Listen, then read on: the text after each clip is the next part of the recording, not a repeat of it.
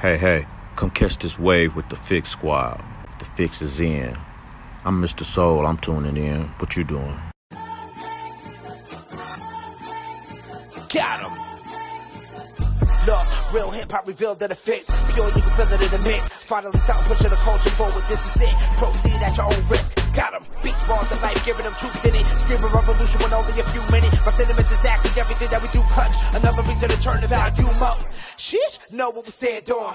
Solid ground when we land. Say it's no use, the culture is out of hand. But now out of reach, we gotta stick to the plan. Dark days with the sunshine and the good news, I'm proof that it's living. Yeah, revolving the art, the shako, with it, keeping the beans on the block, don't miss it. Welcome to the city, stand up. J- James left, but the king still reigns here. No tears, no love lost, no rain here. Delivers, I promise, Santa rain here. Love, love for the city still resides here. Fix for your ailment, faith that resides outside the lines. Detox your mind, cause it matters. Art, art outside the box, we paint better. The Fix is in and we rock a channel. We rock with them for what's deep within. Expose those who talk but don't live. Expose those who talk but don't live. Take offense, take offense. Judge by the fruit from the tree. But if the fruit tastes like the streets, and money is the fruit that they speak, so tell me whose face do they see? Repeat. Take offense, take offense. Judge by the fruit from the tree. But if the fruit tastes like the streets, and money is the fruit that they seek, so tell me whose face do they seek? The Fix is in. Yes, sir. You're now tuned in to The Fix, your source for faith-infused hip-hop, R and B, and poetry, right here on SiriusXM, Channel one fifty-four, Holy Culture Radio. All righty, it's Thursday. Thursday. You already know, Thursday.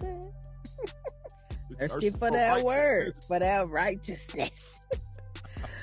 I know, I know. What's good, King Queens? This is your boy, D J Focus, checking in. That's your girl, Dice Gamble, checking in on this Thursday. Wake up, wake up. Thanks for waking up with us mm, on this Thursday. Thursday, Thursday. Listen, Dice, it's a, it's a, it's a very, very exciting day. Um, we we get a chance to uh, host Kirk Franklin in Maverick City right here in the city today. That's you know, right. The Fix will be on media coverage. So, uh, yeah, we praying we get some exclusive content real, real soon, real, real soon. Uh, for all the listeners listening this morning, if you are in the Cleveland, Ohio area, Akron, Ohio area, Kirk Franklin, Maverick City, Jonathan McReynolds, as well as House Flames are at the Blossom Music Theater tonight, six p.m. to ten p.m. Go to Blossom Music dot com for tickets. Mm. Tickets are still available, so definitely you uh you know you want to tap in. It's gonna be a great night. The weather is looking good so far on the weather report. I'm okay. excited about that. That the weather report they they have been saying rain the last two days, Dice. So I'm like, oh come on, because it's outside. It's outside of the outside uh, mm. uh, pavilion. Type deal. So we are praying for no rain tonight and a great, great performance from Kirk Franklin, Maverick City, Jonathan McReynolds, and everybody else. I, I'm just excited. Like I, I, sometimes you just need to get your spirit built back up. That. So, you know, I you, and I get a chance to get entertained too as well. So it's like you got Maverick City that's going to fill your spirit up, Jonathan McReynolds. Then Kirk right. just going to come out there and dance all day. So you just can't do nothing but just grin for dear life.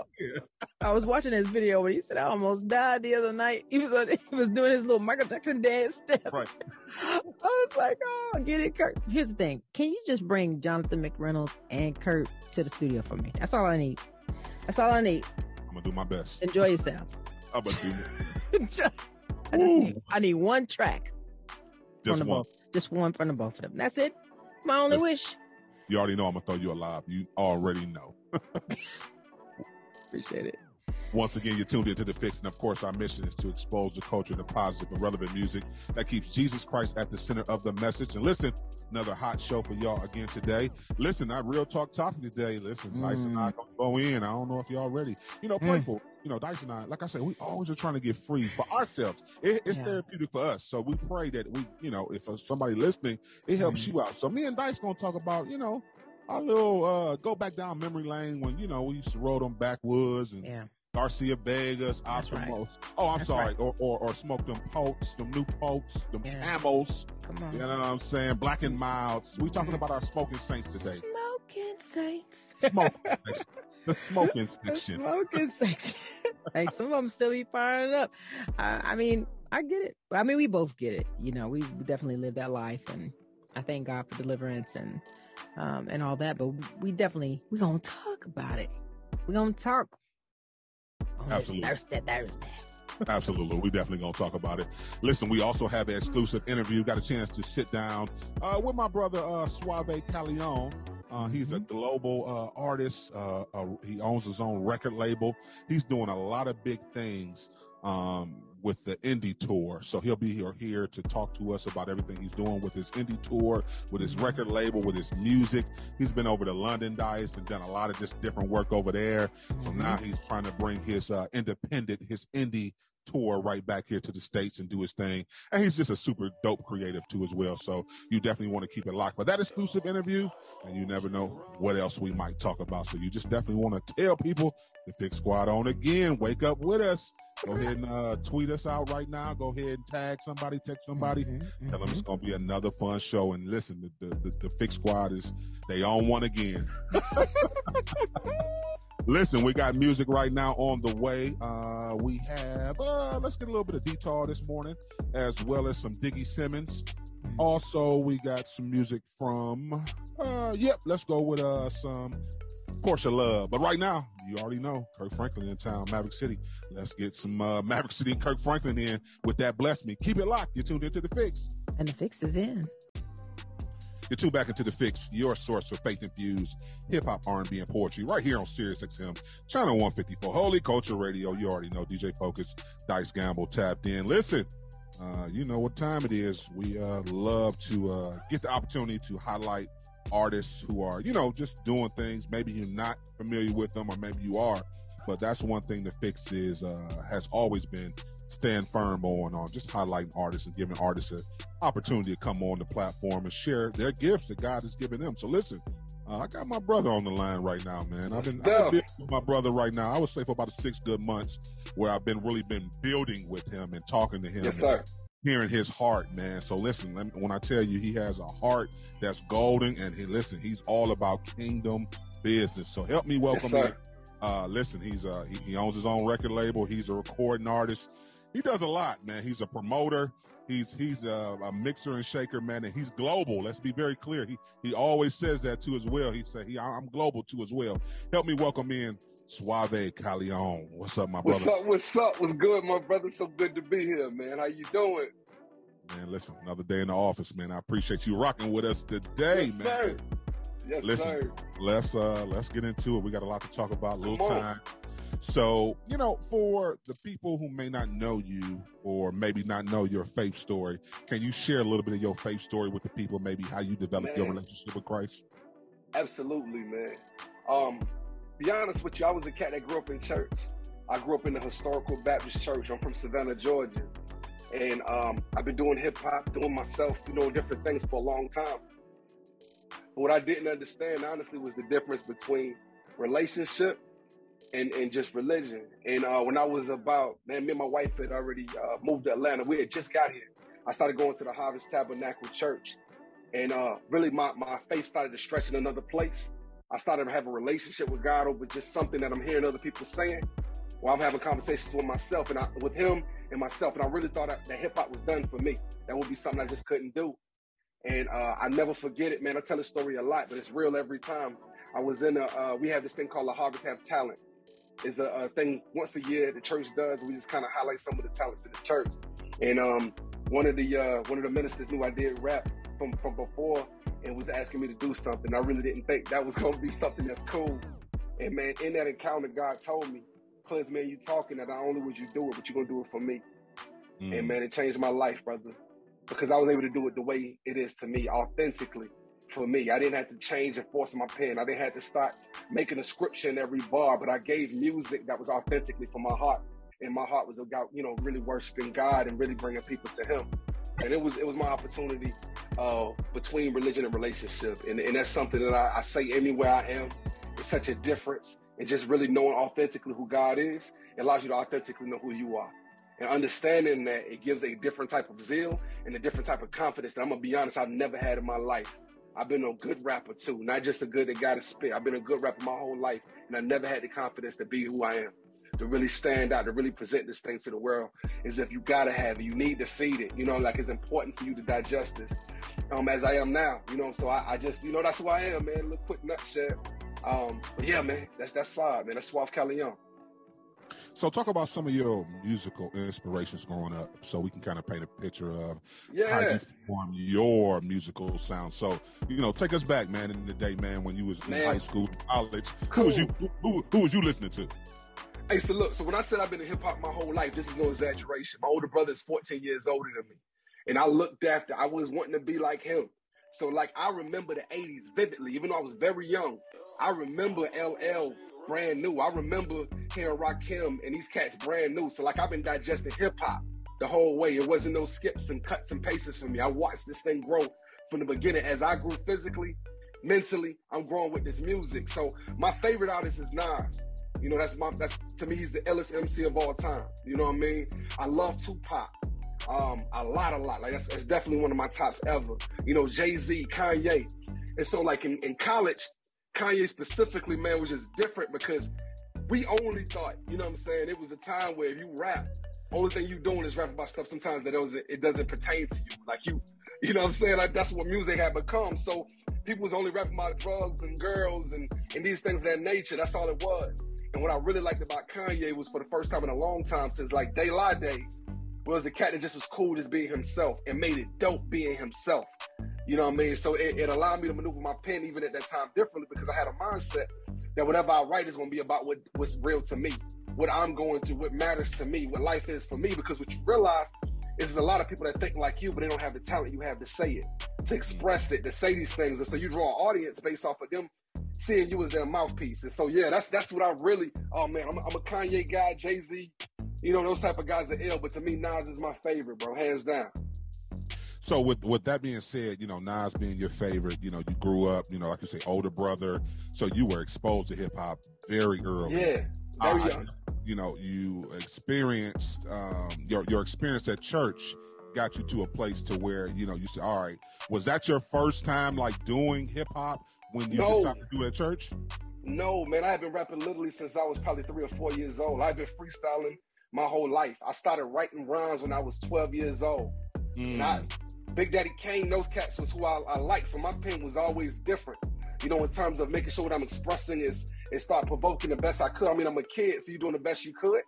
But no, I've been rapping a long time, man. I didn't just start rapping uh, when I came to God. I just thought I couldn't rap anymore. Um, being because of my subject matter, I, I still was rapping about what was important to me, but it was the ladies, it was the girls, it was the nightlife things I was doing that honestly I wasn't proud of or wanted to glorify anymore. That wasn't was something I would continue to talk about, but if that's all I knew, I didn't know what else I could say, you know, so, um, yeah, but I've been doing it, man. I've been rapping a long time, brother. I, I got secular albums and all of that stuff as well before, you know, I came to God and changed the way I thought my thought process was. So, yeah, I have been doing music a long time. Take us through that that process, man. I, I think sometimes we downplay the process of God really changing us. You know, we, we say the things, we, we say the terms like, you know, being born again or, you know, allowing for God just, just to sit at his presence, really start studying your word on a higher level and your spiritual maturity. So take us through that process. You brought up some, man, some absolutely. Things that men talk about all the time, you know, struggling with the lust of, you know, fornicating with girls or whatever yeah. it may be, and maybe you in the streets. What was your process about, like, changing when you figured out, you know what, God, I'm going to submit to you and I'm going to do what you've called me to do? I'm going to be real one hundred. Um, with me, man, I'm, I'm in a frat. You know, I love my frat, Alpha Phi Fraternity Incorporated. Wow. And when I was in school, these cats were celebrities. Let's just be real. I went to H B C U, Savannah State University. And in our school, it wasn't about being a football player, the basketball player. The celebrities on our campus was my brothers, you know, before they was my brothers. You know what I'm saying? These is who you seeing, these other guys. And it was about the girls, it's about the drinking. You know, it's about the party life scenarios. You know, that was very, that's what we was doing. That's what it was about.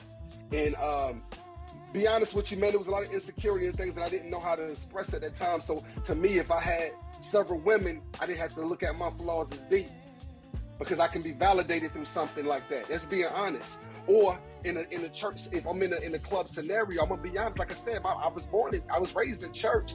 I knew right from wrong. But the difference was where I came from, a lot of people, it was different in a sense that say you were a deacon. The Bible says you can't be drunk. We lived off that too much because we didn't understand the difference between relationship and that. So for example, because of that, you would do whatever, and you could justify it in your mind because the Bible said don't get drunk. First of all, you could be drunk without knowing you are. That's the first thing. It's easy to be under influence, easily. But the other thing that I took away from that, I didn't understand my personal influence because I didn't see myself that way, honestly. You know, I couldn't see myself like that yet. I'm just one of the frat guys, you know? I didn't I didn't see myself in the, in the impact I was able to do in, in, in spaces by me just speaking my truth and who God is. I didn't think that was real. So again, I knew who he was. I knew who he was by what somebody else said. I didn't know who he was in terms of my personal relationship. The difference is when it came to change, I started praying for myself differently. And it wasn't sounding like how it does in the old school churches where it just sounds good, where you're articulating it, you're modulating in a way that moves people in the space. No, it's a conversation like we have in here. A conversation where I have to be transparent and talking to him about who I am and, and, and, and Father Abba, seeing him as my father and not just King of Kings and Lord of Lords. It was a change, bro. He took liquor from me completely. Mm. Not just, not no twelve-step program. No, it was no more. And then he put a conviction in my spirit. Well, when I did it again, it was a sorrowness. It was a it was a sense of heaviness over me I never felt in my life. And I never did it again after that because it never be worth it. Because it was a disappointment, not a disappointment like it's a disappointment to my parents. Not like it's a disappointment to people that I think might care. It's a disappointment to something, to the person that's above all. And his mercy allowed me to keep breathing when I shouldn't have that opportunity. So for me, that was a big change for me. So now that I'm running for him, nothing matters.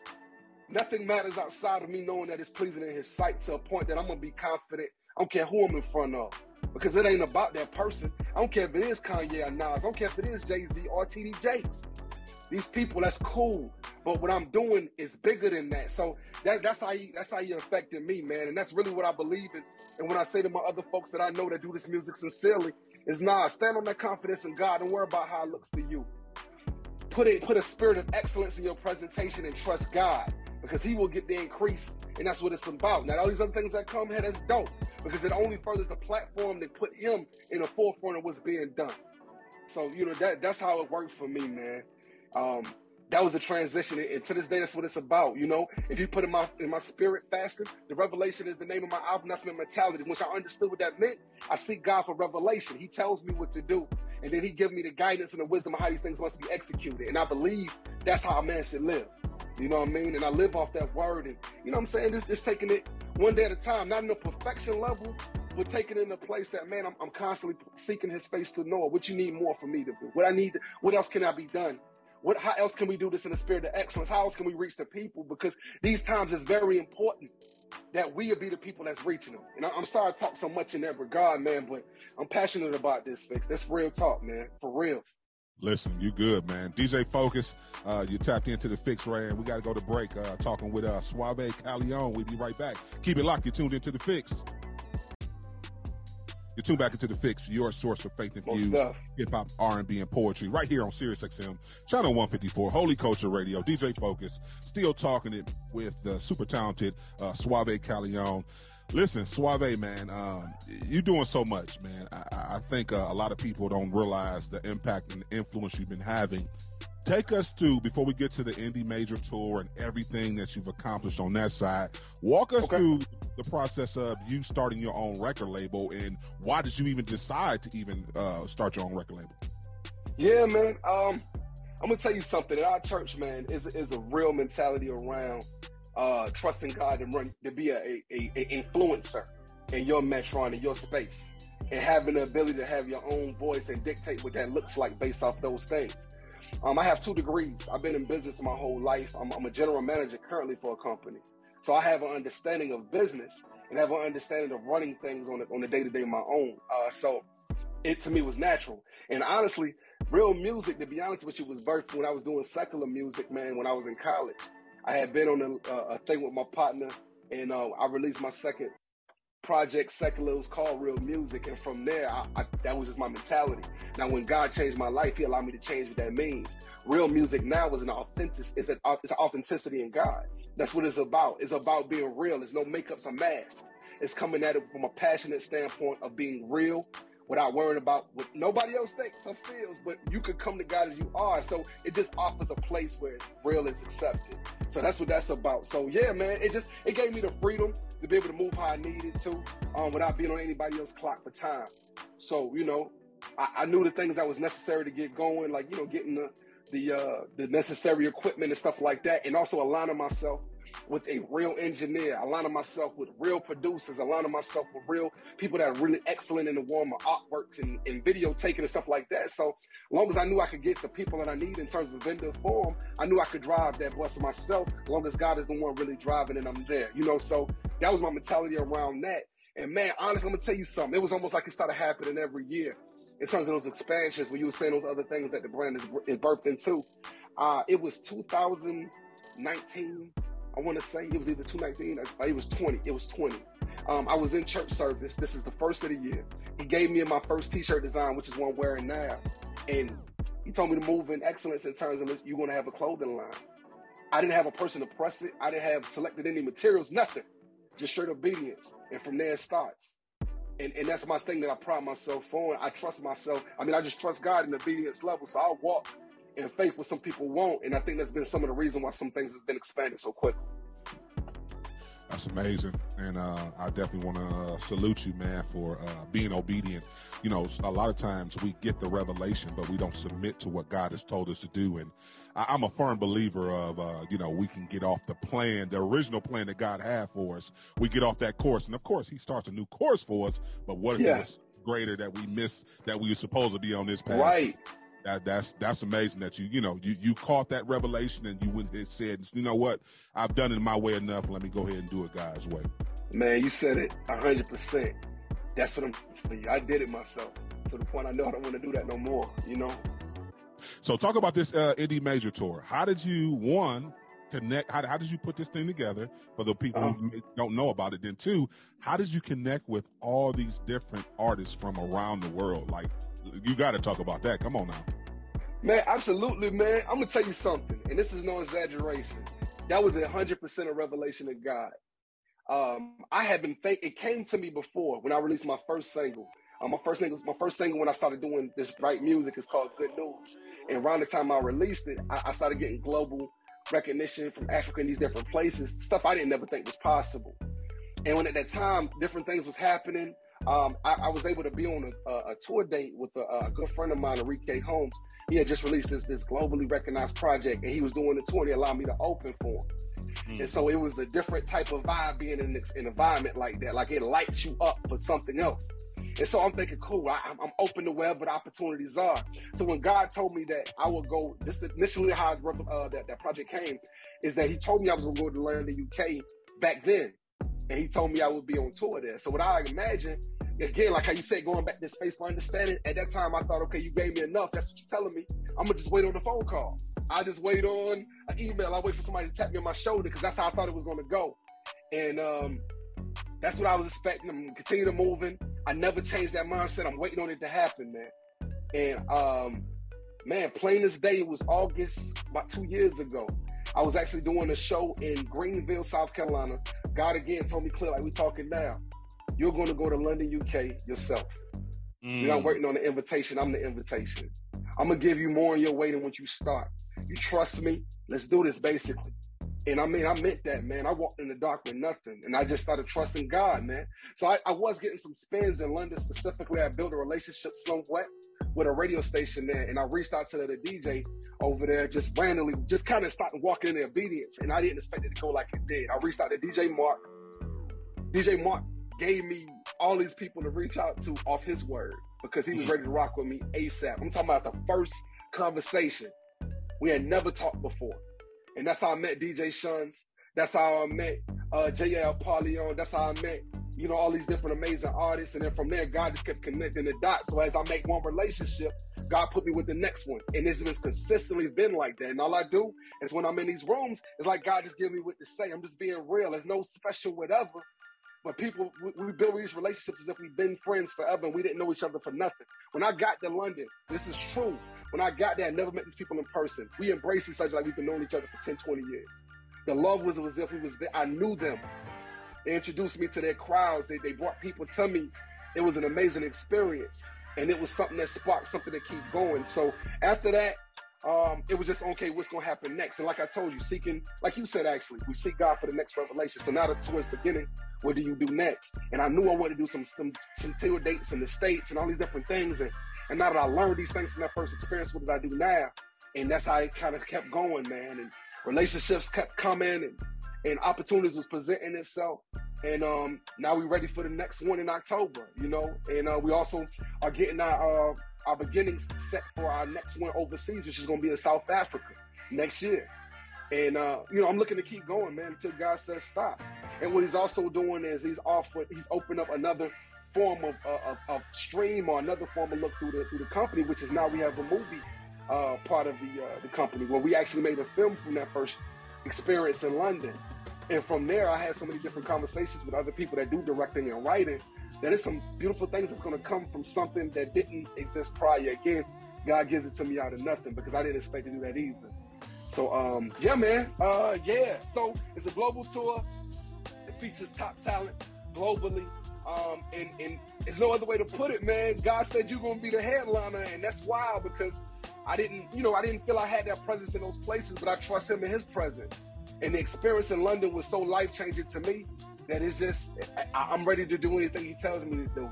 Like for him to show himself into that, and I had no prior anything in that place, and the type of movement of God that took place there, it's like I, I only expect the greatest things from him now. I, I only expect you to blow my mind literally daily.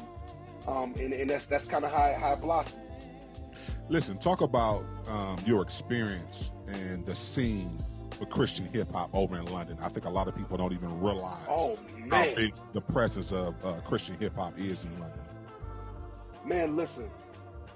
Listen. Focus is gigantic. It's gigantic. I was one of the uh, reasons I was able to meet so many people. D J Shuns, my sister now, but at the time she was just, you know, a person that I reached out through, through D J Mark. She put, they have an actual conglomerate. They have a, uh, a WhatsApp group that's literally comprised of top talent in, in London, U K, all of them, as well as the mid-tiers, as well as the, the, the people just start. They're in one place and they build together organically. The sound is different because there's so many different blends of culture in the area, but it's different in the sense that, I guess because the school structures and the life situations are different, people mature a lot faster. So you got guys eighteen years old that have been saved for real since they was fifteen. Not to save like I was when I was fifteen. It was still bothering. No, I'm talking about they sold out for God right now. So their pen is already authentically, you know, you a kid, you hip hop culture, but your pen naturally is, is I'm talking about the goodness of God. So your beat selection, uh, they, they kill a U K drill. Um, they got a different sense of soul mixtures of production, similar like how like a Kanye or like a Jay Dilla. Um, and it's hungry. So like, and it's a lot of different outlets. They have whole facilities. Well, a facility might be the size of like an elementary school. Each one of these rooms is a full studio. They have that type of access to music professionals. So it's a lot of music coming out all the time. And they bet on themselves in a, in a, in a very aggressive way.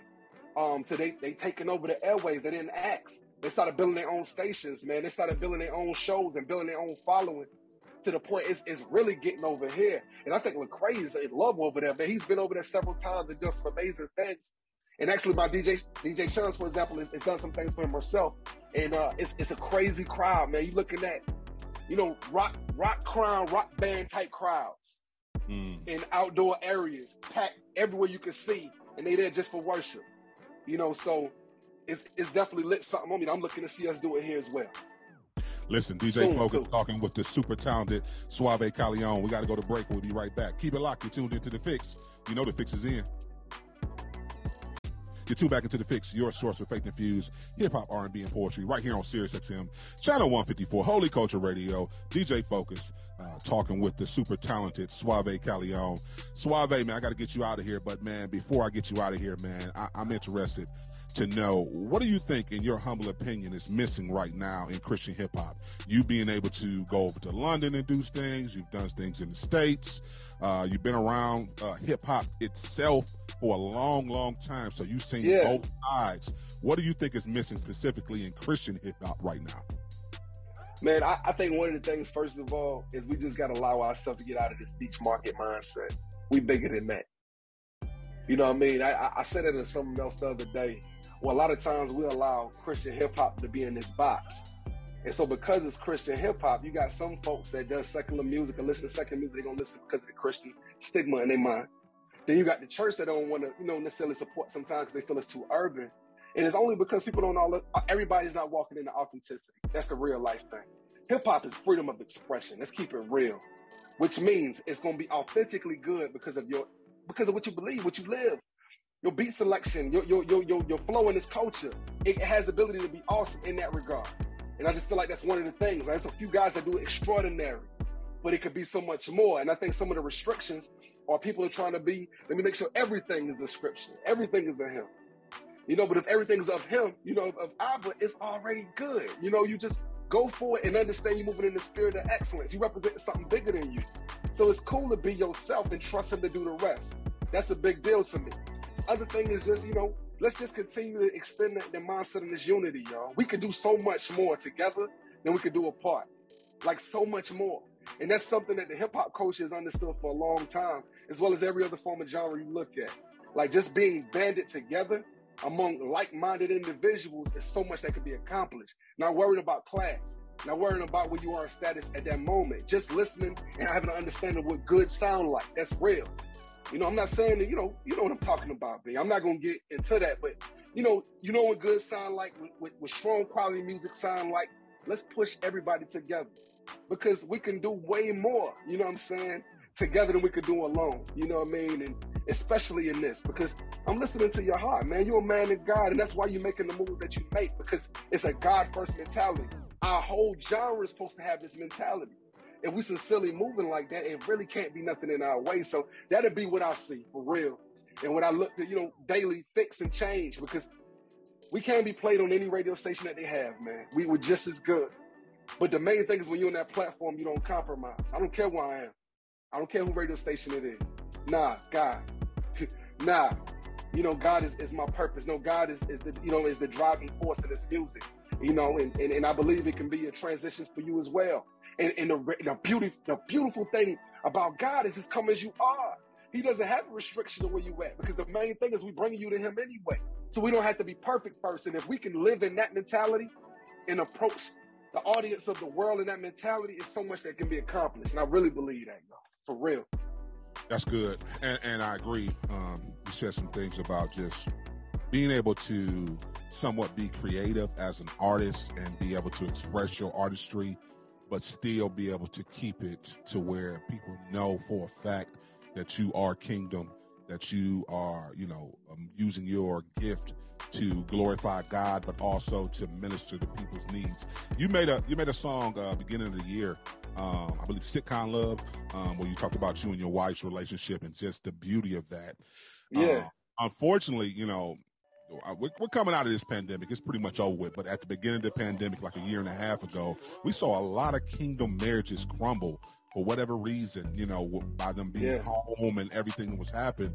What's that solid advice you would give as a married man, as a man who makes music that you're, you know, you want to make sure you include your wife in and, and express that love and everything that you guys have built and God covering that? What's some advice you would give to a married couple listening to us right now, or even uh, somebody who's, uh, you know, a couple that's dating, that's courting right now? On man, marriage. Absolutely. Absolutely. Man, I love kingdom marriage, homie. That's, that's a big deal to me. It, it really, really is. And this is why God makes such vivid uh, of, of interactions in terms of the church being the bride, and, and, he's, and these conversations around what church is and, and what a marriage is, a real marriage, y'all. So that's why the kingdom marriage term is there for a reason. Because when God brings two people together, yes, nothing can separate it. Understand God doesn't put everything together. But if he does, it's a big deal. You know what I mean? So, um, man, first of all, God need to be the front of your house, man. He need to be the head of your household. This is not cliche. This is real life. This is what I live. This is what I know for a fact. You want, I don't care how tough a man you are. I don't care how many millions of dollars you're making. If God's not the head of that house, it's going to crumble. It's not going to stand that way, first and foremost. And, and it's a lot of things. My thing is, when you read scripture, read the whole thing. Don't read the thing about the wife should be submissive, and then don't read the other things about the fact you're supposed to love her like Christ loved the church. You could just stop right there. You could put a pause right there. It's no greater love. You see what I'm saying? Mm-hmm. So you love your wife that way sincerely, and, and understand we have the ability, we have the, the, the privilege, you know, we have the honor to be billboards for God through this mic, through these visuals, through these platforms. Well, us saying these things and, and, and expressing them authentically, it resonates differently, because some things they can't hear in the church. Some things they're not going to see in their home. I didn't. Being one hundred, my parents was excellent parents. They was not the, that wasn't the type of husband and wife situation I knew I was going to seek after, you know what I mean? So it has to be something else to give it to you. So why not it come from that ill artist that got this other dope music, that he makes you understand that his label is him and his wife, that he makes you understand, you know, that she's very important to him, that she's his why, she's his motivation. You know what I'm saying? It gotta be like that, because somebody gotta know. Because if you don't, you know, where's a silence, where's a void, other things allow you to believe this is the answer. You know, and the world doesn't always put spotlights on these things, secular or whatever. Nobody talks about marriage, I feel, in the way that they should. And it was a yeah. blessing to be able to have that opportunity. No, that's real. And I think you guys, you, you demonstrated that in this song. Uh, for the ones who haven't listened to it, definitely uh, take a listen to it. Y'all do that.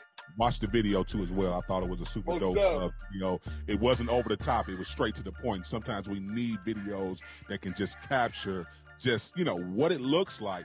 And and right. one thing I want to say, uh, you said something about submission. God put this on my heart years ago. Everybody looks at that scripture in Ephesians five and twenty-one. They look at it the wrong way. I'm be honest with you, because yep. we skipped the part where it says, it does say submit to your wives, but it also says at the beginning of that verse, submit to one another like Christ reverenced the church. So that means that I have to learn to submit to my wife too as well. And that's something that yep. God had to work on me on, because to your point, you're right. He sent a helpmate for a reason. She has a personal relationship with him too as well. He she might does. be wanting to speak to her this time to convey a message to me. And it's up to me to say, you know what?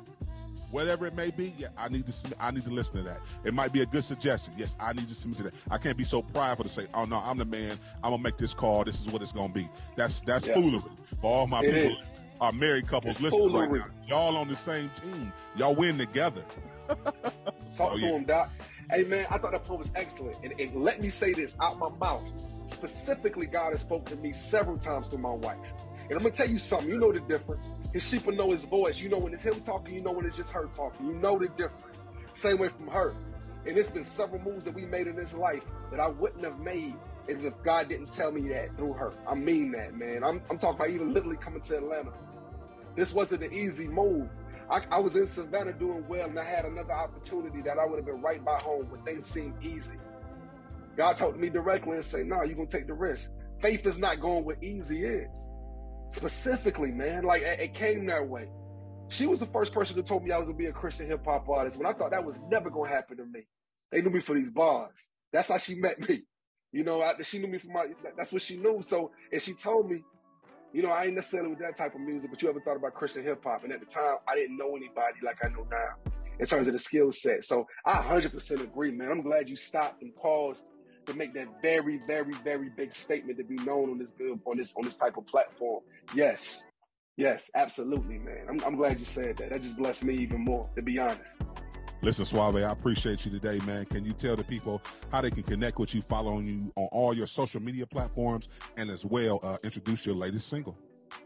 Absolutely. So look, um, you can follow me on Instagram. It's Suave, S U A V E C O L I O N E. It's Suave Calione. Uh, on Twitter, it's Calione Suave. Another story. We're not going, I don't know why. And then on, uh, on Facebook, you can follow me either way. You can follow me under my, my real name. I don't believe in the alter ego things, man. Clark Kent and Superman are the same guy. So Saad Morrell is who I am on Facebook, as well as I have an artist page under Suave Calione. Follow both, please. And um, yeah, man, let's connect. I really don't put restrictions, like you said. I take that global piece serious, man. When God put it on me, that you global now, I take it very serious. I'm open anywhere in the world. You know, if it's a need, you, you guys want to reach out to me, I have an opportunity to be, you know, ministering in that area, in that region. It would truly be a privilege. Reach out, let's go. You know, let's make it happen. And I also would like to introduce to you all, you know what I'm saying, on, on, on this prestigious platform with my guy, uh, Sitcon Love, man. And, uh, oh my God, this is this joint is doing incredible globally. You know what I'm saying? It's, it's something that resonates to a lot of people. Even if you don't think you're the church person, even if you don't think you, you know what I'm saying, the secular music, whatever the deal is, this is this is music that resonates with us all, and it's dedicated to my bride and the sitcoms of the nineties. So it's Sitcon Love, Suave Calione, featuring my brother Louis Dudley the Second. Let's go. Keep it locked. You're tuned into The Fix. You know The Fix is... You're tuned back into The Fix, your source of faith-infused hip-hop, R and B, and poetry, right here on SiriusXM, Channel one fifty-four, Holy Culture Radio. You're rocking with D J Focus and Dice Gamble. And listen, it's that real talk topic time. Uh, you know, Dice and I love just, you know, having these conversations that need to be had. I don't think they had enough. I think we, uh, you know, sitting on our little, uh, you know, soapboxes in, in our homes, and we want to talk about this stuff, but don't want to bring it up. And we know we need to talk. We need to get better. Let's, let's just be very clear. We need to get better as uh, a community of believers. Um, a lot of us are getting good, good Bible teaching now, Dice. Mm. So now it's time for us to start changing a few things. I get, you know, before, you know, you were going to the church you're going to or the ministry you're going to now, you probably wasn't getting the teachers that was convicting you. But now you can't tell me every Sunday, uh, whether you're watching online or whether you uh, right there in them pews or in that chair, that you, you know, God ain't speaking to you and telling you, no, you need to stop that. So, of course, you listen, today, Dice, what are we talking? Hmm. Okay. What we talking about on this Thursday? Thursday. Oh, smoke on. We talking about smoking. We talking about smoking today, Dice. We we talking about our our uh, smoking saints, our smoking believers, our the smoking, smoking saints. Yeah, yeah. We got some. We got some Newport Ministry. Newport Cam- Ministry. Camel Camel Ministry. Oh um, Lord. Uh, uh, Doobie uh. and Watch a Movie Ministry.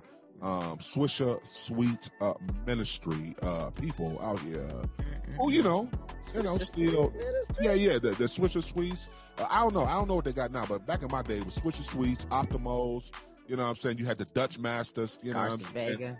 Garcia Vega, Easer Riders, Backwoods, you know what I'm talking about? You know, I don't know what they doing now. I don't know. My cousin them told me, I it's been a while. I've been removed from the community for a little bit, Dice. Or uh, oh six for me. I, I've been removed since oh six. So, you know, back when I was smoking, I think that, you know, I, last thing I smoked was, uh, it was called Purple Haze. It was in a little jar, little vial jar. You know what I'm saying? It was, ooh, it was, it was, it was amazing. I ain't gonna hold you.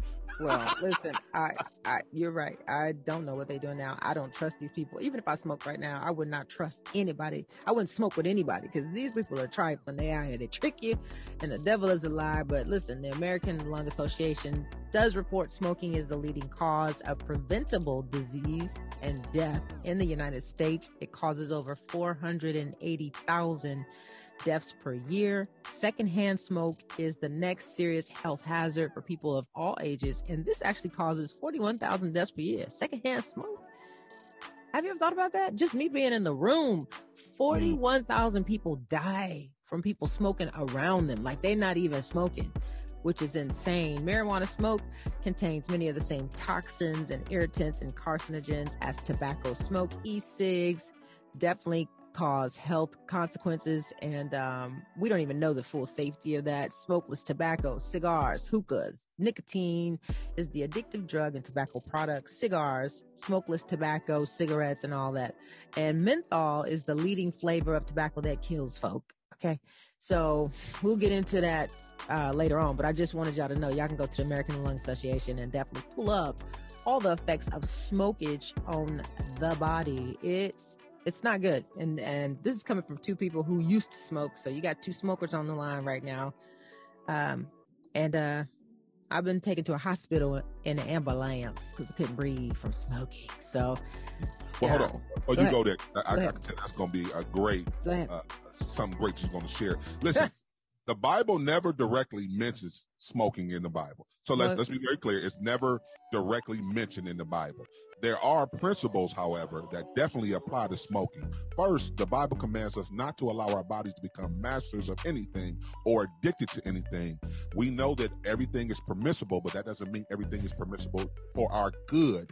And I think that's, so this is what helped free me. So I, I'm giving you guys what helped free me. I'm literally reading from my notes because I used to read these notes mm. every day until I stopped smoking. And I, I struggled with, of course, smoking weed mm. and Black and Miles. Mine oh, wasn't, I was, I was a, a pack and a half mile smoker a day and probably uh, three to four doobies a day. Let's be very clear. So this is what got me through. And I, I'm just sharing what got me through. Mm. Um, so yes, it says everything is permissible, but that, that does not mean that everything is just because everything's permissible that is good for you, and you should not let smoking um control your thoughts. And it also takes you to a place to where what God showed me, you cannot hear from him clearly because you're not in your right mind.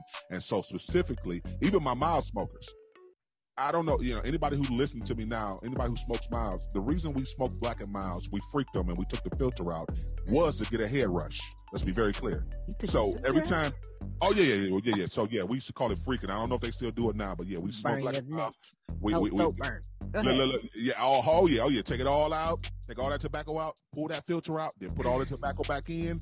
And then we light him up then. You know what I'm saying? For my for my, my fancy people, when we, did, when we did in the clubs, we used to uh, take uh, all the tobacco out. We'd mix half weed, half tobacco for, you know, um, this is back in the nineties when you couldn't, you know, smoke in the clubs. Mm. You can smoke like you, you want in the clubs now from what I hear. So listen, I don't know how they doing, what they doing now, but yeah, we, we used to hide it. But yeah, this was this was something that helped me get through understanding that, one, I need to be able to hear clearly from God. I cannot hear clearly from God if I'm always in a daze. Because I'll be honest with you, I, I smoked till I was in a daze. I was gone.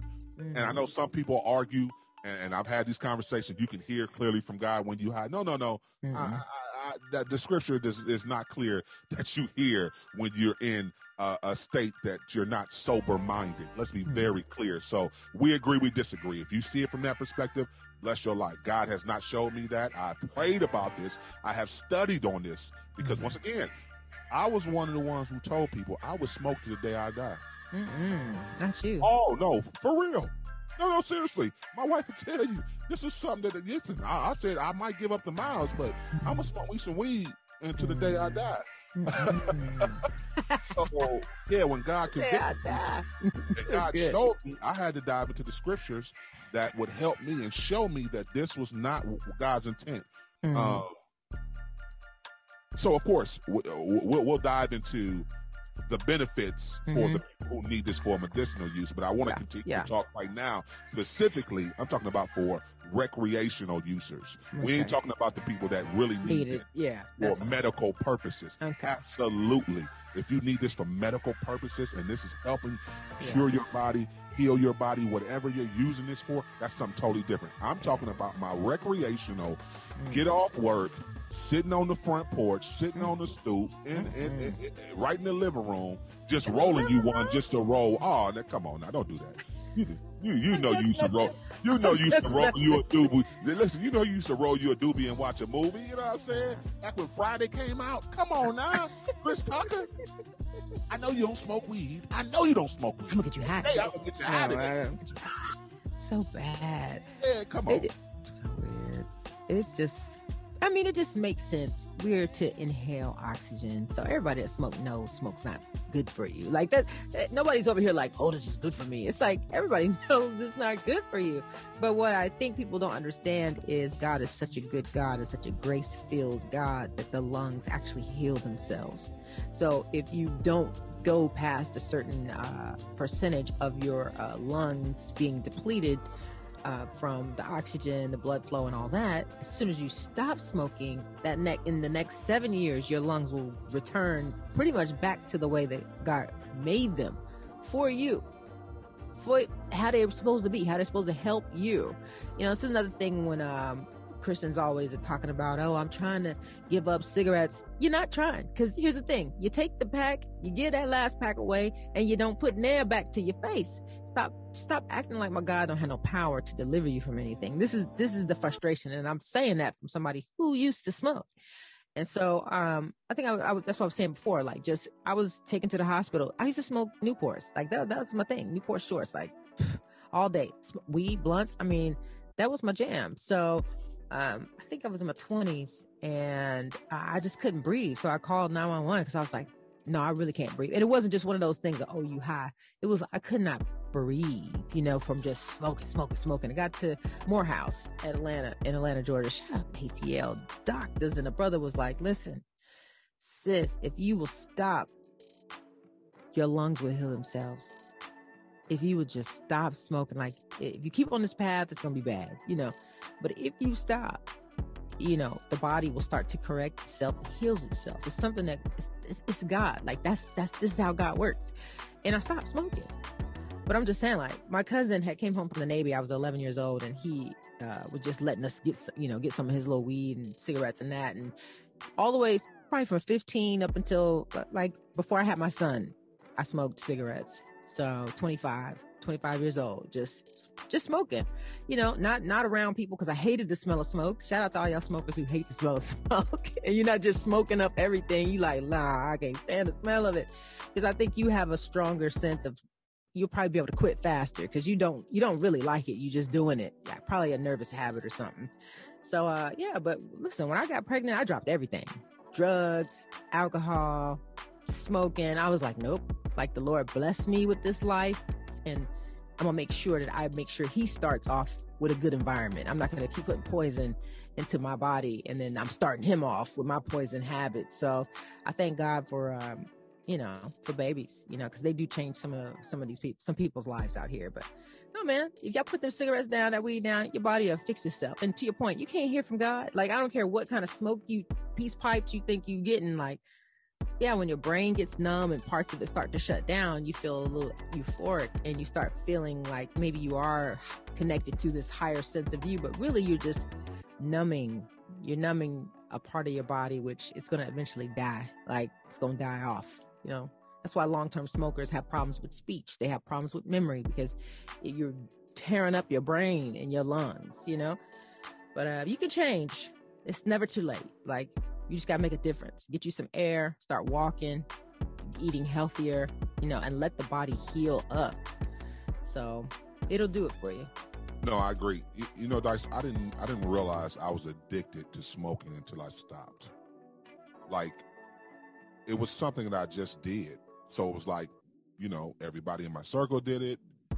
This is normal. Mm-hmm. When I tried to stop, it took me about three, three and a half almost four months to actually stop. Like, I was like, wow, what's going on? I'm having withdrawals. Like, mm. I'm really, really, I need to smoke. So I I, I, I went back and forth with, mm. you know, maybe hitting a blunt here and there, or maybe smoking a couple black and milds here and there, mm. because I didn't realize that I was addicted to something that I had been doing for probably, what, thirteen, fourteen years. Wow. Thought it was just recreational, just having fun, just hanging out. But like you said, to your point, my body had got literally um, used to consuming this every day. Mm-hmm. My mind was telling me, I need this.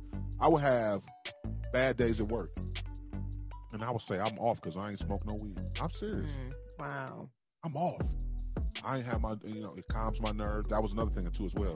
Man, I need this to keep my nerves calm. If I don't, if I don't smoke weed, well, I'm gonna go off on somebody. Yeah, I mean, you know, smoke, weed, nicotine, it produces a pleasing effect to your brain. Uh, it's temporary though. That's why you have to keep your your body and your brain telling you, oh no, you got to keep doing it. You know, so it's it's hard to stop. And when you when you stop, you start feeling all those other emotions that you've been blocking, that you were trying to block. You know. Um, you may have stress or pain in the area, and you could, you know, hit hit the blunt and you feel a little more relaxed. But the challenge is uh, when the high goes away, that other pain's going to come back. So that's why it's important to address the main issues, you know, of, of what it really is. You know, even for people with c- cigarettes, they have just a nervous habit. And and here's the thing. This affects people who are rich, poor, smart, not smart. Like, addiction is addiction. Your body loves to get a release of some sort. Like, like the body don't care about your health. You know, like the body, ju- it just wants what it wants. That's why it's important to have a strong mind. Whatever you tell your mind, whatever you put in your mind, whatever you're showing your mind, whatever you create in your mind, that's what's going to control your body. But there are habits, like you have muscle memory. Like, for those of you who wake up, cigarette. Before breakfast, cigarette. After breakfast, cigarette. You know, lunch on the way, I'm gonna get a cigarette. After lunch, another cigarette. It's just, it becomes habit. It's like you're you probably don't even want to smoke, but your body's so used to grabbing it. Kind of like mine with coffee. Like, I know I'm gonna get up. I'm going downstairs. I'm getting my first mug. I'm putting it in the coffee thing. Now I've changed and I do coffee or tea or coffee or tea, but it's a habit. Half the time I don't even finish drinking my coffee. It's just the habit. I do it every day. So, um, I mean, you can change, you can stop, but the smoking though, it's gonna kill you. Like, that's that's the bottom line. So I I think if you got a brother or sister, especially a brother or sister in Christ that's smoking, you need to get one hundred percent real with them. They don't need to switch to an e-cigarette or switch to a something lesser, you know, smoke once a day or have that one cigarette. No, no, we gotta stop. Just stop. Figure out a way to stop. Like, but you're gonna have to substitute it. You can't just say I'm giving up cigarettes, because you're gonna have a problem. Like you said, you're gonna you're gonna feel it. It's gonna come for you, and then you'll have a relapse, and now you're gonna double up because you didn't replace it with something. You gotta you gotta replace it. Your brain has to fill that that little space that you've been using by using cigarettes. So mm-mm. That's why some people eat. They'll be like, I'm gonna pick up snacks, and then they gain a lot of weight because they stopped smoking. But here's the deal: Get, go ahead and pick up your snacks, but pick up some healthy snacks and walk. Instead of eating five Debbie cakes, eat five rice cakes with peanut butter. You know, like, just switch it up on your body. Like, you have to just break that cycle and and break the mindset. You know, um, you know. And then the more you exercise and the more you eat healthier, the less you gonna even want to want to smoke, man. It can you you can change. Some people think they can't, but like you said, focus. You changed. I changed. I didn't think I would ever stop smoking weed for sure, but I, I got over that fast. I was like, Mm-mm, I don't need it. I'm just doing it. It's a habit. It's not helping me. It's costing me money, one. And then I don't like cigarette smoke at all. My nose is sensitive, so. Listen, not... you do this to the fix. You take focus, yeah, thanks, gamble. Listen, like we're talking about our smoking saints, and mm-hmm. uh, and I smell all y'all when y'all walk by me. By the way, y'all be thinking y'all be spraying y'all body sprays and stuff and smoking in your car outside. I think I don't smell. I smell it. My nose is sensitive. We got to go to break. We'll be right back. Keep it locked. You're tuned into the fix, and the fix is in. You're tuned back into the fix. Your source for faith infused hip hop, R and B, and poetry, right here on SiriusXM. Channel one fifty-four, Holy Culture Radio, D J Focus, Dice Gamble. And listen, we talking about smoking. Uh, mm. All our smoking saints out there. Smoking saints. We used to we used to be them smoking saints. Let's smoking not get it saints. twisted. So let's talk about it. Is smoking beneficial um, for your body, for as a believer, um, being addicted to it, um, everything that goes with it. So we well, listen, we unpacked a lot within the first conversation. But I think, um, Dice, you, you were you were talking about some the, the health health risks that yeah. I think you could dive in a little bit more so people can really understand. And I know, you know, like you said, to your point, people are going to their doctors mm. and the doctors are telling them, listen, if you would stop smoking, yeah. you would help your lungs clear back up. But yeah. we're gonna we're gonna continue to give you know the the stats and give you some help. Uh, yeah. So what do you have now, Dice, on well, yeah the yeah. health risks? Yeah, absolutely. I'm gonna get into the health risks, but you made a comment earlier. You said that there is no mention of smoke in the Bible. And I wanted to double back and say the reason for that is because cigarettes weren't officially introduced into the world until seventeen sixty. So we didn't have cigarettes. And even if we, quote unquote, had cigarettes or blunts or anything, uh, when Jesus was walking around, I mean, trust me, I, they, they, they didn't talk about it because it probably wasn't that prevalent at all. I don't even know if they could grow tobacco like that. Um, In, in those areas, but I just wanted you to know, yeah, it wasn't around. It wasn't around. So I don't. I think we just what? created it. What's the guy's name? Pierre. No, no, let, let me tell you why. Because everybody, when when I started my journey of stopping to smoke, mm. everybody would always throw that in my face. Mm. There, there, there ain't nothing biblical yeah. to say we can't. Cigarettes didn't exist. We didn't have Marlboro, Lucky Strike, Winston, Salem, Newport, Camel. Right. These they didn't exist until nineteen twenty. So it's almost like we brought this on ourselves, creating this product and then turning it into money, and then um it just it's it's killed so many people. I mean, I used to live in Louisville, Kentucky when they had the plant, the Philip Morris plant, before they uh, shut all that down. Like, I mean, they anyway. Long story short, let's talk about the risk factors. Yeah, so anyone who smokes, we already know that the person smoking knows it's probably not a good idea. I mean, the warnings are on the cartons now, really, really big, um, and a lot of people have this habit. Because they started at a young age, and this is something that people don't talk about either. Like, we usually don't have an older starter smoker. It's typically somebody who started smoking in their teen years or maybe even in their twenties. They are more susceptible to get addicted, um, you know, than than a, an adult. And then genetically, you know, I, this is something people don't talk about. If you come from a family of smokers, you might end up smoking, not because you like smoke or you're around smoke, but genetically, like, the receptors in our brain and in our nerves, like, we're imp- we're uh, carving these these little uh, pathways into our our our body. So people who are uh, their parents were addicted to different things, the kids can become addicted faster, and that's with drugs, alcohol, everything. Um, some of us have been around peers who were smoking. I was telling you, my cousin came home from the Navy. He, you know, he, he let me smoke at eleven, and I never forgot it. And it, you know, a young mind, you know, this just gets imprinted in, in a young mind, and it just never goes away. You know, that, that feeling. So, um, the problem is, though, when you are a smoker, that kind of opens you up to smoke more. You remember we used to be in school and they say, well, uh, weed is a gateway drug. Like, it is. It is, it is a gateway drug. Like, you used to say, oh, no, it's impossible. I would never go do this and that, that, that once I do this. But yeah, you smoking cigarettes, easier for you to smoke weed. You smoking weed, easier for you to smoke something else or, or do something else, whether it's drugs or alcohol. Th- these are the facts. So um, it's important to... Just just remember that, even if you see young people smoking, just let them know. But the lung cancer, though, leading cause of deaths. We know cancer is the leading cause of death, but definitely smoking is the leading cause of lung cancer deaths. And also, we have emphysema that comes off of this. So we have a lot of people in uh, Black and brown communities. We already know diabetes, high blood pressure.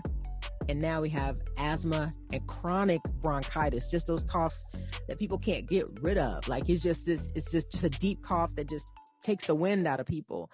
And some of it is not caused because the person's smoking, but they just been around people to smoke, or in a house where people smoke. Grandma smoked, auntie smoked, grandpa, uncle smoked. And it's killing people that have asthma. So, I mean, your circulatory system, your heart, all, smoking affects all of this because it takes the oxygen away. The only way that we even operate is oxygen.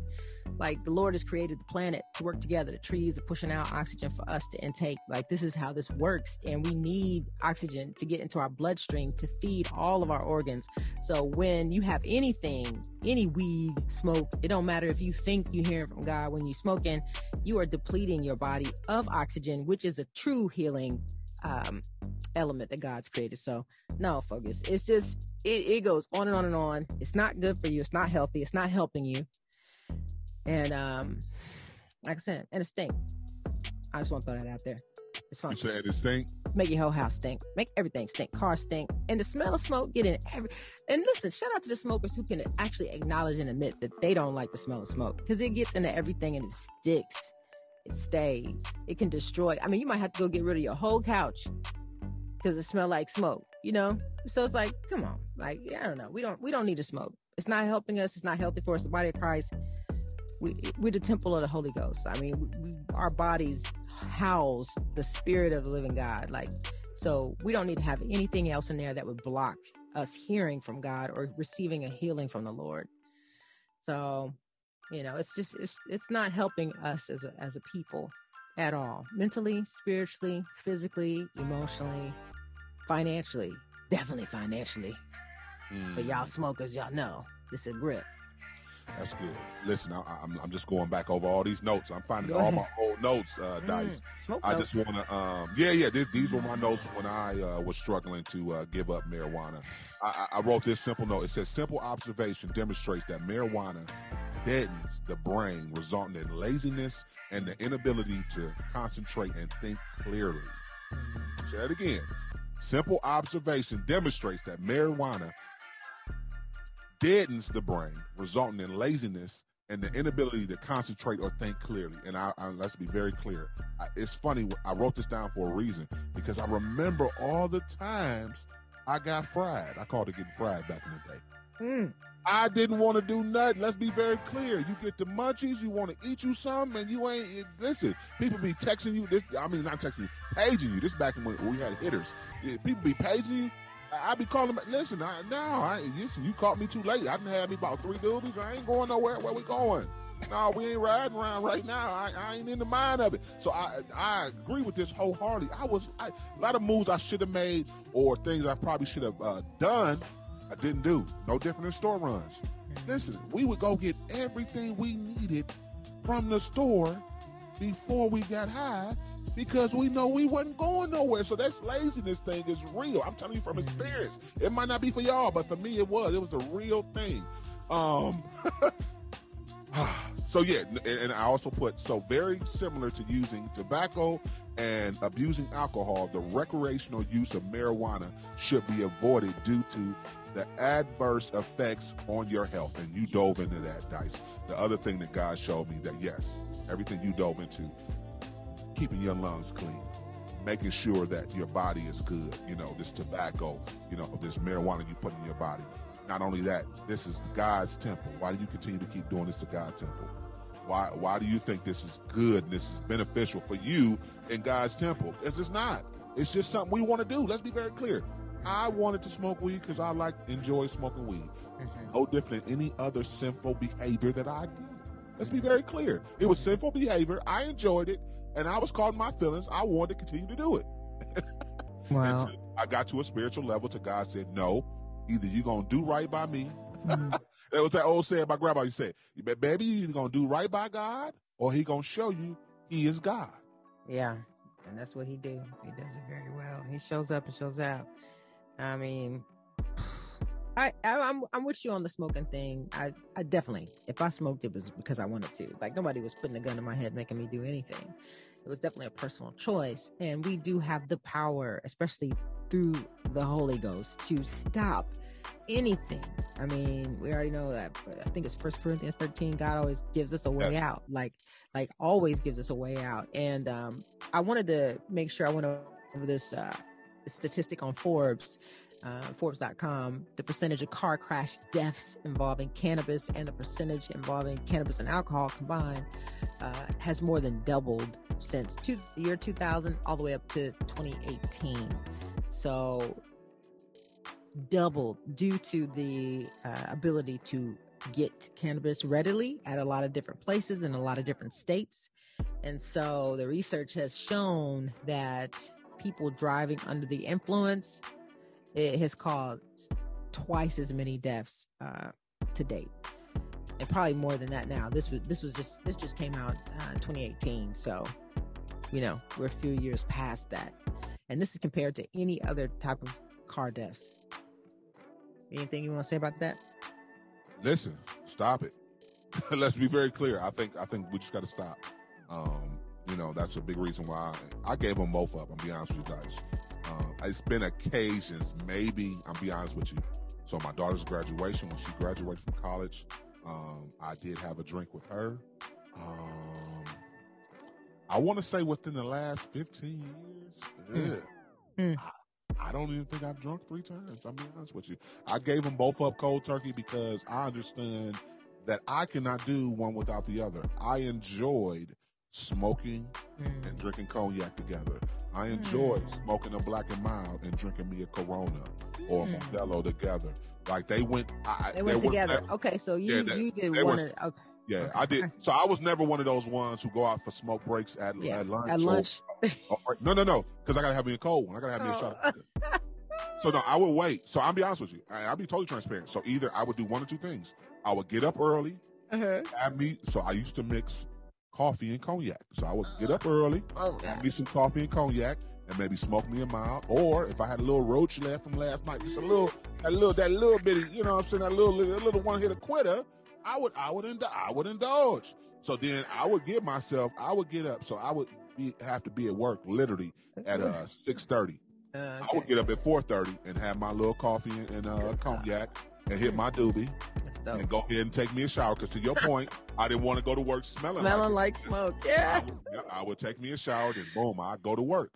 When I got off, my wife would tell you, I used to have a cooler in the back of my. Uh, I had a uh, G M C Jimmy. I had a cooler uh-huh. that I kept stocked with Coronas or Modelos.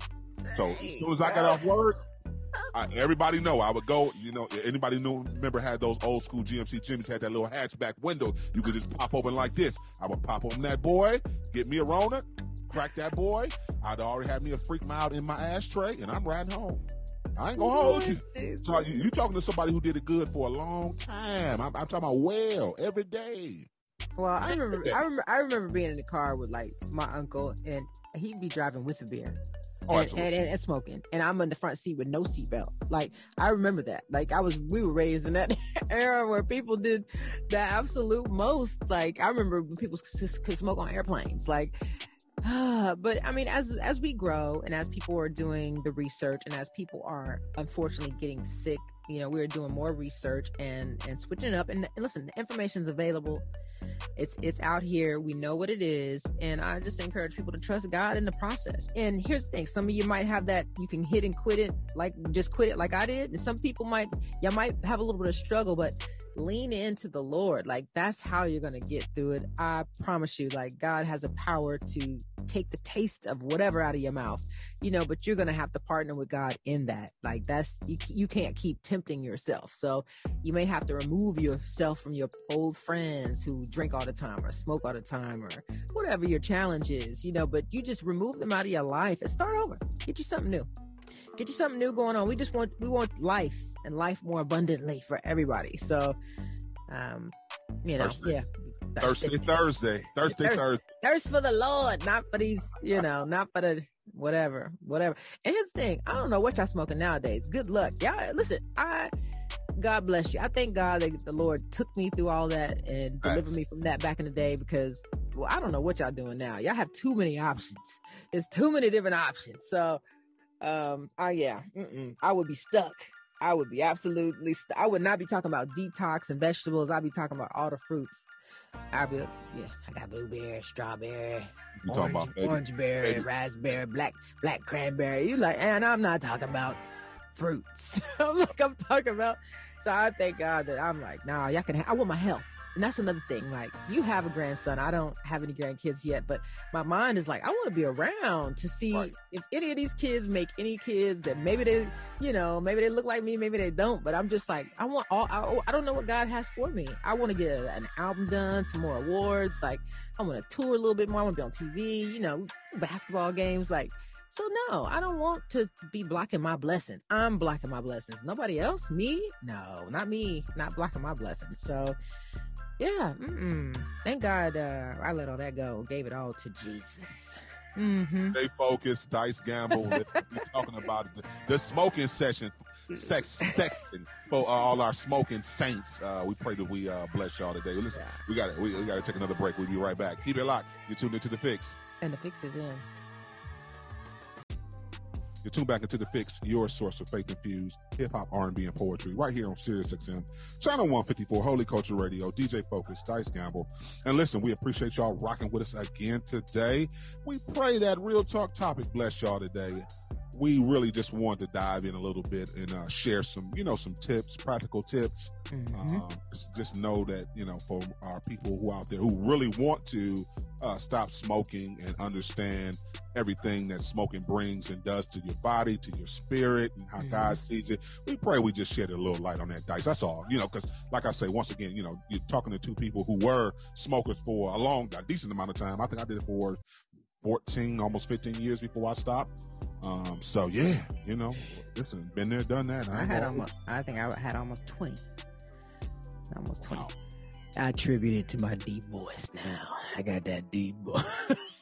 you, you do not have a deep voice. Let's be very clear. That's not how. I no, sound. no, no. I don't sound. You're right. I don't sound like that. But um, trust me. I mean, I was on the verge of um, of, of, of probably having cancer. I mean, I, you know. Just breakfast, lunch, dinner. Didn't leave the house without something. Didn't come home without something. So, uh, for those of you who are in that cycle, I, I understand. I totally understand. But um, I mean, God has more and better for you, and you uh, can can definitely hear from God better and get more from God when you are are, are in your right mind. You know, like my grandmother used to say, "I woke up and I'm clothed in my right mind." You know, like. Um, I mean, it's, the body is the temple of the Holy Ghost, you know, so we need to we need to just keep this thing as clean and clear as possible so we can really hear what God wants for us in our, in our lives. So um, we have that Romans sixteen. He is able to keep you from falling and present you faultless before his glory. He is able to make all grace abound towards you.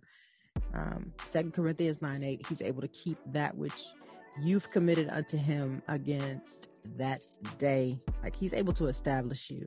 So, I mean, there's so many scriptures that have got, you know, really speaking to us about uh, leaning on his power, not your power. And I think that's a key uh, part of addiction is it's not, it's not about you trying to stop something. It is really you leaning on the Lord and asking to be delivered from that and really giving that thing over to the Lord, because God can do anything.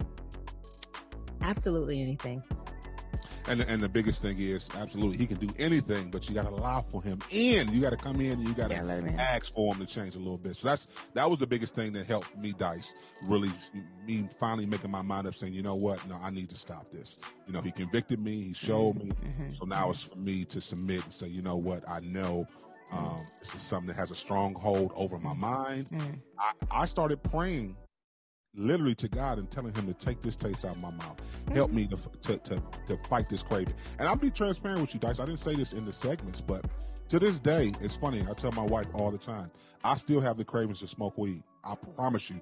And you're mm. talking about, I've been removed since two thousand six, last time I smoked me a doobie. I still have the cravings. Mm-hmm. So it's still up to me to not do it, you know. Sometimes mm-hmm. I have to, you know, not go around some family members if I know it's going to be a, a, one of those functions where that's all they're going to do is smoke mm-hmm. all all day. Mm-hmm. Listen, I have to hold myself accountable to not even allow for that temptation to be entered in. So I, I got to act like, you know, I, I got some sense and say, you know what? I, yes, I, I can't say I don't still enjoy it if I uh, allow for it in my flesh. That, listen, you know your flesh enjoy it. Just like for all my, you know, all my people out there, you know, who like to fornicate and everything else. Yeah, absolutely. That, that not me, folks. I, I don't. I did not want to smoke weed. I don't even.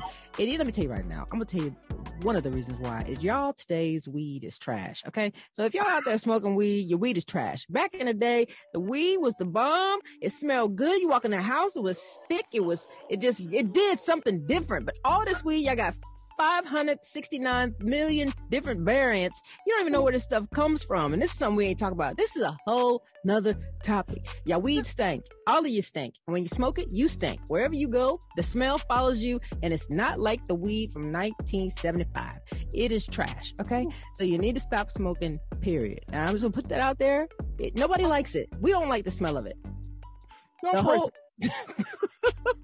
Yeah, you say she ain't want to smoke it because the Holy Spirit told her to. She say, yo, we trash. I don't want nothing to do with this trash y'all out here doing. Right? Garbage. It's it's a hot mess. It's been, uh, what do you call it? Commercialized. I'm just keeping it a thousand. We're keeping it a buck on The Fix. Find listen, you something else called the Holy Ghost. Find listen, you the Holy Ghost. Get listen, high on the Holy Ghost. We okay. good. We get, we getting high off the Holy Ghost. I'm the Holy Ghost. We appreciate y'all. We got to get out of here. Listen, we back tomorrow. Fire ten review. And listen, we got an exclusive interview too as well with our brother two point oh. And he brought a, a legendary uh, rap uh, legend with him. Uh, Project Pat from uh, the legendary three six Mafia will be joining us tomorrow. So y'all want to tap in. Y'all might want to start tweeting now, telling everybody mm. they they tripping on a Friday. They, they didn't they didn't let us on. They tripped. What, what you mean, Project Pat? Yes, the legendary uh, one of the co-founders of three six Mafia. Come on now, Juicy J's big brother. three six yes. Mafia. Yeah, Juicy J's big brother. Wow. Project Pat will be on with us tomorrow with uh, our brother two point oh to talk about their new track, My Story. So listen, you don't want to tap it. in with us on Friday. Fire ten review. You already know that Fire ten review gonna be fire. Interview gonna be fire. What else you need? Oh, I forgot to as well. And listen, we in the city. Else? We in the city again tomorrow. I forgot about the what? Ooh, the Red Hands. Ooh. Oh, Red Hands Reunion Festival is going down tomorrow at the historic Rock and Roll Hall of Fame right here in Cleveland, Ohio. Listen, this is two days back to back. If you in Cleveland, Ohio, Akron, Ohio, we got you back to back. We got Kirk Franklin and Maverick City, Jonathan McReynolds, House Flames tonight. Tomorrow, we got Ty Tribbett, Jermaine Dolly. My my boy Cannon came through, you know what I'm saying? Representing from R M G, representing Christian hip hop, literally, with Ty Tribbett, Red Hands, Jermaine Dolly, and more. So you definitely want to tap in tomorrow at the Rock and Roll Hall of Fame. And listen, the, tomorrow's event is totally free. Totally did, free. Did you say free? No charge. Just free. Walk on in. Bring the whole family. Don't out. even need money. You don't need mm. no ticket. You don't need nothing. All you got to do is pull up to the Rock and Roll Hall of Fame tomorrow night, Friday, August the fifth, from six to ten. We're going to be out there. You already know. We outside. Remember to stay focused on turning your negative into a positive. Jesus is the answer. Kingdom advancement. The fix is in. We out. Peace, y'all.